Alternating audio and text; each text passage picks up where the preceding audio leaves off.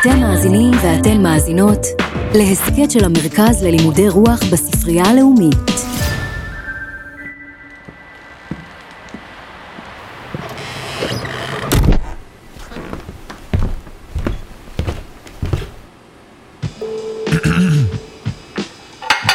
מה האדון רוצה?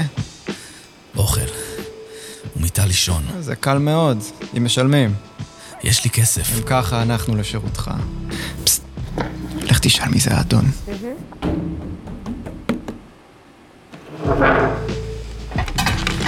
אוכלים בקרוב? עוד מעט. אדוני, אנחנו לא יכולים לארח אותך. למה? אתה פוחד שאני לא אשלם לך? אתה רוצה שאשלם מראש? אמרתי לך, יש לי כסף. לא זה העניין, יש לך כסף, אבל לי אין חדר פנוי. אבל אני גובע ברעב. הלכתי כל היום. אני משלם ואני רוצה אוכל. אין לי. מה כל זה בסירים? הכל מוזמן לאדונים שבחדר האוכל, הכל שולם מראש. אני באכסניה, אני רעב ואני לא זז. לך מכאן, אין טעם להתווכח. אתה רוצה שאגיד לך מי אתה? אתה ז'אן ולז'אן. לך מכאן. הפרק הזה נפתח בלילה אפל. ברחובות העיר מסתובב לו אדם ללא קורת גג. הוא רעב, מותש, מלוכלך, ואף אחד, אף פונדק, לא רוצה לתת לו מקום לישון, בגלל תעודה צהובה שהוא נושא. התעודה הזו מעידה שהוא אסיר משוחרר. הוא כבר מתכונן להעביר את הלילה על איזה ספסל ברחוב, כשעוברת אורח נותנת לו עצה. נסה ללכת להגמון מדיניה. אז הוא הולך לבית הקטן והצנוע של ההגמון, ולשולחן ארוחת הערב בביתו של ההגמון מצורפת מיד צלחת נוספת. אחרי שההגמון מאכיל אותו, הוא גם דואג לסדר לו מיטה חמה ללילה, וגם מזמין אותו לארוחת בוקר למחרת. האסיר לשעבר נשאר לישון אצל ההגמון. באמצע הלילה נשמעים רעשים מכיוון המטבח.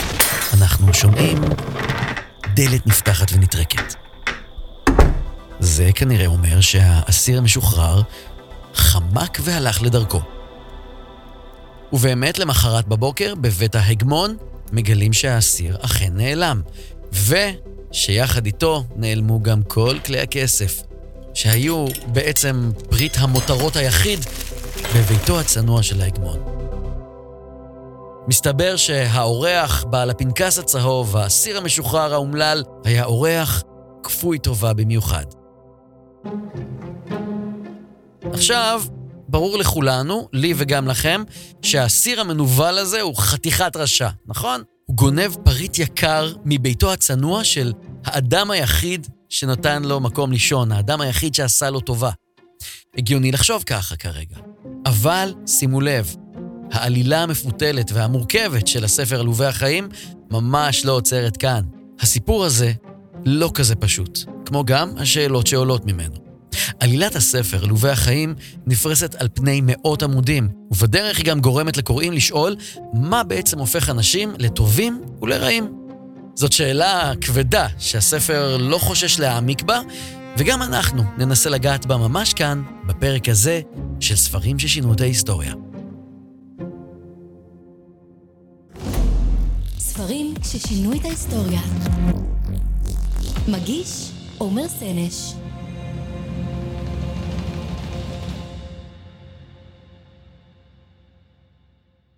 אז בואו נערוך היכרות קצרה עם גיבור הספר עלובי החיים, ז'אן ולז'אן. מדובר בפושע מורשע שישב 19 שנים בכלא. אם הייתם פוגשים אותו ברחוב, כנראה שהייתם עוברים לצד השני. מדובר בפרצוף די מאיים, אבל זה רק מה שרואים על פני השטח. כי מה שלא שמעתם למשל, זה שהוא בכלל נכנס לכלא מלכתחילה, כי הוא ניסה לגנוב לחם בשביל המשפחה של אחותו, שכמעט גבעה ברעב. ניסה להציל אותה. עכשיו, כשאנחנו יודעים את זה, ז'אן ולז'אן המסוכן כבר נראה לנו קצת יותר טוב, נכון? אולי. אה, והדבר החשוב ביותר שצריך לדעת על אדון ולז'אן, זה שהוא לא נשאר רע וזהו, לכל אורך הספר. יש לו יכולת להשתנות ולהתפתח לאורך הסיפור. וזה אגב, מה שהופך אותו בין היתר לאחת הדמויות הספרותיות הכי מסקרנות שאי פעם נכתבו. השינוי הזה במהות של ז'אן ולז'אן מתחיל לקרות קצת אחרי שהוא גונב את כל אותם כלי כסף מביתו של ההגמון. שוטרים במקרה פוגשים בו ומבחינים במשהו חשוד ומוצאים אצלו את אותם כלי כסף וגוררים אותו חזרה להגמון וולז'אן כבר בטוח בשלב הזה שהוא חוזר לכלא, אבל כאן מחכה גם לו וגם לנו הפתעה. אה, הנה אתה. אני שמח לראות אותך. מה זאת אומרת? הרי נתתי לך גם את הפמוטים, שגם הם עשויים כסף, והיית יכול למכור אותם ב-200 פרנק. למה לא לקחת גם אותם? הוד מעלתו, אז זה נכון מה שהאיש אמר? נתקלנו בו, הוא הסתלק כמו מישהו שבורח. עצרנו אותו לבדיקה ומצאנו את כלי הכסף. והוא אמר לכם שאיזה כומר זקן שאצלו הלילה נתן לו אותם במתנה, נכון? ואתם הבאתם אותו הנה. ובכן זאת הייתה טעות. אז אפשר להניח לו ללכת? ללא ספק. באמת נותנים לי ללכת? כן, נותנים לך, לא שמעת? ידידי, לפני שתלך, קח גם את הפעמותים, הם שלך. אתם רשאים ללכת. ואל תשכח, בשום אופן אל תשכח שהבטחת לי לנצל את הכסף הזה כדי להיות שוב אדם ישר.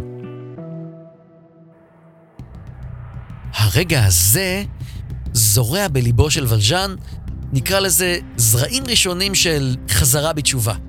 מעשה החמלה של ההגמון נוגע לליבו, משפיע עליו. הוא מרגיש שמשהו בו נולד מחדש, ומעכשיו הוא מציב לעצמו מטרה. הוא רוצה להיות אדם טוב ככל יכולתו ולנסות להתקרב לאלוהים. השנים עוברות, ולז'אן נאלץ להמשיך להתחבא ולברוח מרשויות החוק. אנחנו מגלים לאורך הסיפור שהוא ניחן בכוח ובסיבולת אדירים, והכוחות האלה עוזרים לו שוב ושוב להימלט ולשרוד. הוא משנה את שמו במרוצת הזמן למר מדלן, והופך להיות איש מאוד מאוד עשיר בעקבות הצלחה של מפעל תכשיטים שהוא מקים. הוא הופך להיות יזם. ולז'אן, שעכשיו מוכר כמר מדלן, נודע כאחד האנשים הכי טובים בעיר מונדליה. ובהמשך הדרך הוא גם נבחר לראשות העירייה. נראה שהחיים מסתדרים לו. אבל משהו עדיין רודף אותו. משהו עדיין מציק לו. והמשהו הזה מנסה בעקשנות להחזיר אותו לחייו הקודמים. חיים שכאמור, מהם הוא ברח. הוא עשה הכל כדי להתחיל מחדש. אבל המשהו הזה שרודף אותו הוא שוטר. השוטר ז'וור. בואו נכיר אותו. ז'וור הוא תמונת הראי של ולז'אן. הוא איש של חוק וסדר בלי פשרות. מבחינתו של ז'וור, חוק זה חוק, ואי אפשר לזוז ממנו אפילו במילימטר, לא ימינה ולא שמאלה. ז'וור מגלה אפס סבלנות לאנשים שהחיים פחות האירו להם פנים. בתור סוהר לשעבר, ז'וור מכיר טוב טוב את ז'אן ולז'אן, והוא חושד בראש העיר האהוב שלנו, מר מדלן, שהוא לא בדיוק מי שהוא טוען שהוא. ולמרות כל הטוב שמר מדלן עושה, מבחינתו של ז'וור, הוא עדיין סך הכל ז'אן ולז'אן, פושע קטן בתחפושת, ומקומו בכלא. מכאן והלאה, חייו של ולז'אן הופכים למשחק של חתול ועכבר עם השוטר ז'וור. המאבק בין השניים ילווה את כל עלילת עלובי החיים. זה מאבק בין שוטר לפושע. זה מאבק בין מערכת הצדק ובין מי שעדיין לא שילם את חובו לחברה. אבל זה גם מאבק בין איש רחום ונדיב שעוזר לכולם, ובין אדם נוקשה וקפדן שלא מגלה טיפת אמפתיה, טיפת חמלה. האישה פרוצה נעצרה ברחוב בעת ביצוע עבירה, בעת התנפלות אלימה על אזרח.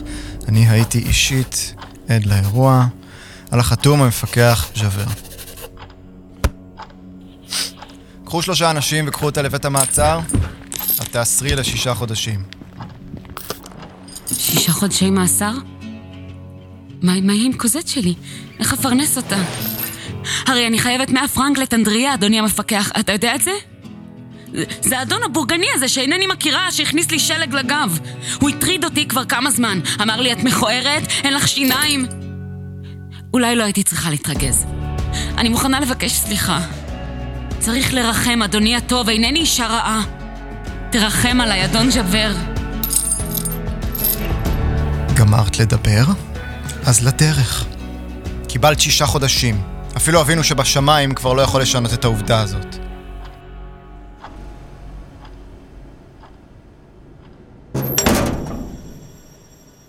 במאבק ביניהם, לנו הקוראים ברור שוולז'אן הוא הטוב. נכון, על הנייר הוא פושע, אבל הוא באמת השתנה. הוא ממש צדיק עכשיו. הוא מוסיף טוב בעולם. לעומתו, ז'וור אמנם מייצג את החוק, את הסדר, אבל בעצם הוא עושה דברים די מרושעים.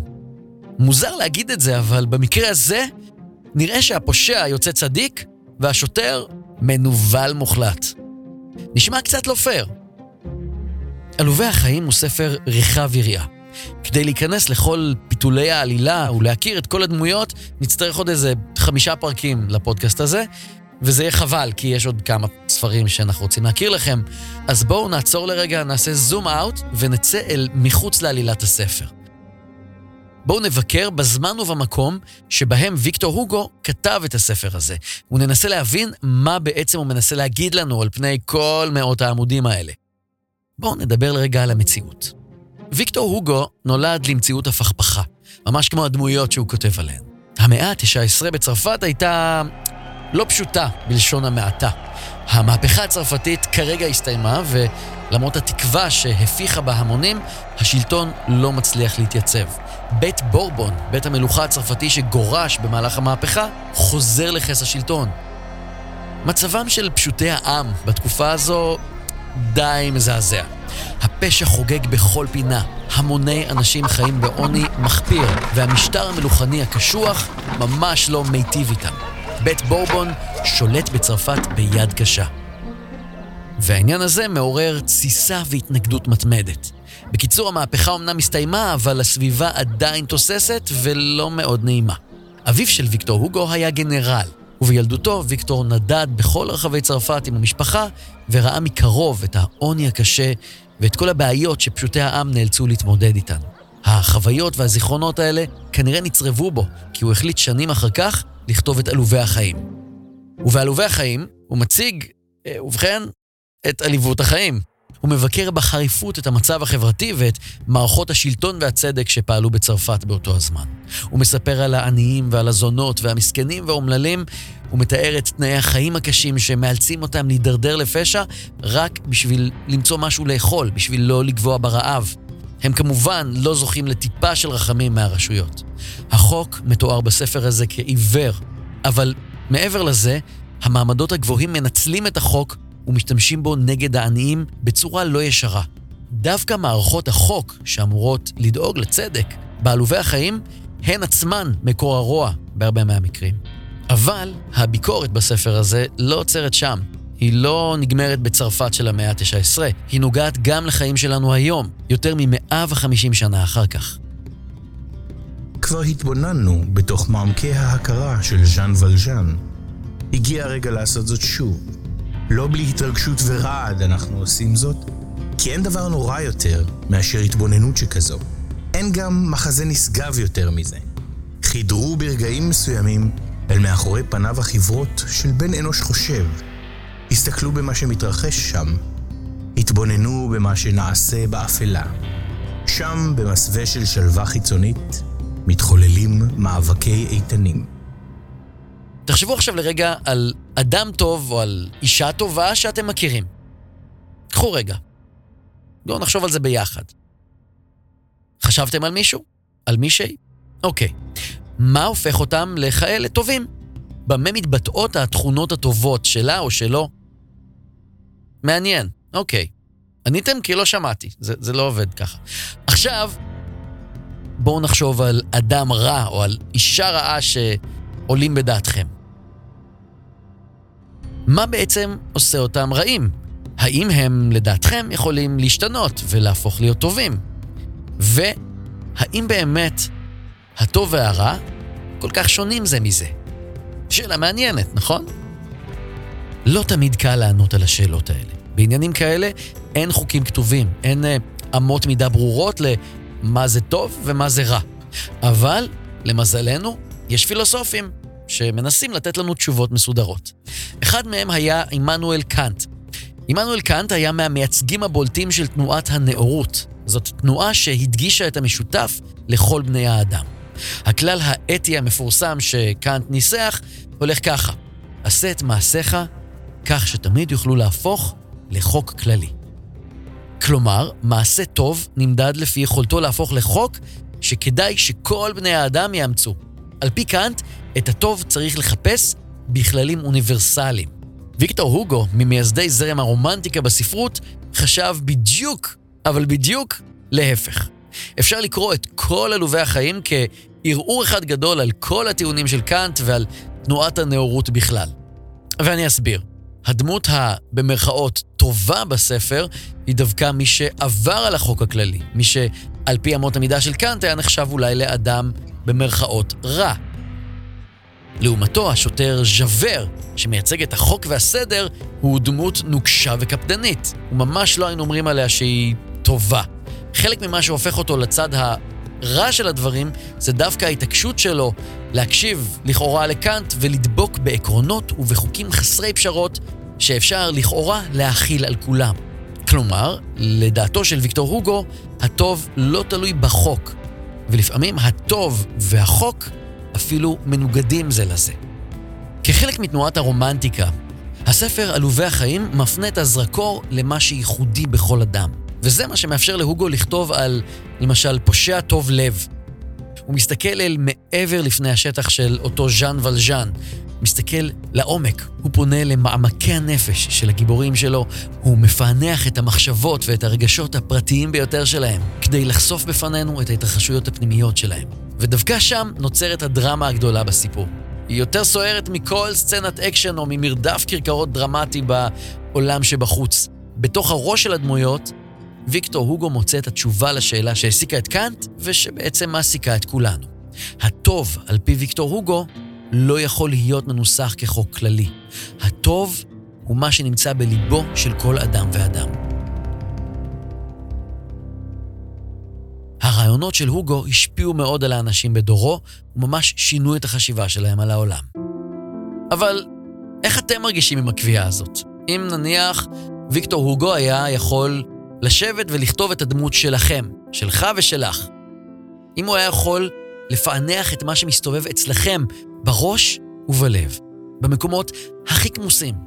האם הייתם דומים יותר לז'אן ולז'אן, הפושע החמקמק שהופך לצדיק טוב לב, או לז'אבר הנוקשה שמאמין שרק הדרך שלו היא הנכונה, וחושב שהוא הטוב המוחלט ושמלבדו אין טוב בעולם בכלל?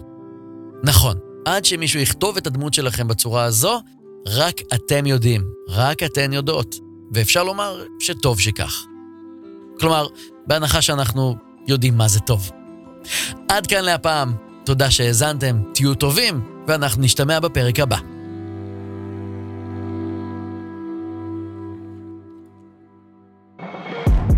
עד כאן עוד פרק של ספרים ששינו את ההיסטוריה. פודקאסט מבית המרכז ללימודי רוח בספרייה הלאומית. ניהול והפקת הפרויקט גליה פולק ארביב. כתיבה יותם פוגל. תחקיר לאה קילבן עופרון. משחק איציק ויינגרטן, תומר בן עמרם, ליאור אביבי ועדי דרורי. במאי נמרוד עציון. תודה לראש אגף חינוך ותרבות צילה חיון, למנהלת המרכז ללימודי רוח נטע שפירא, למפמ"רית ספרות מירב בראוטבר פסט ולעידו קינן.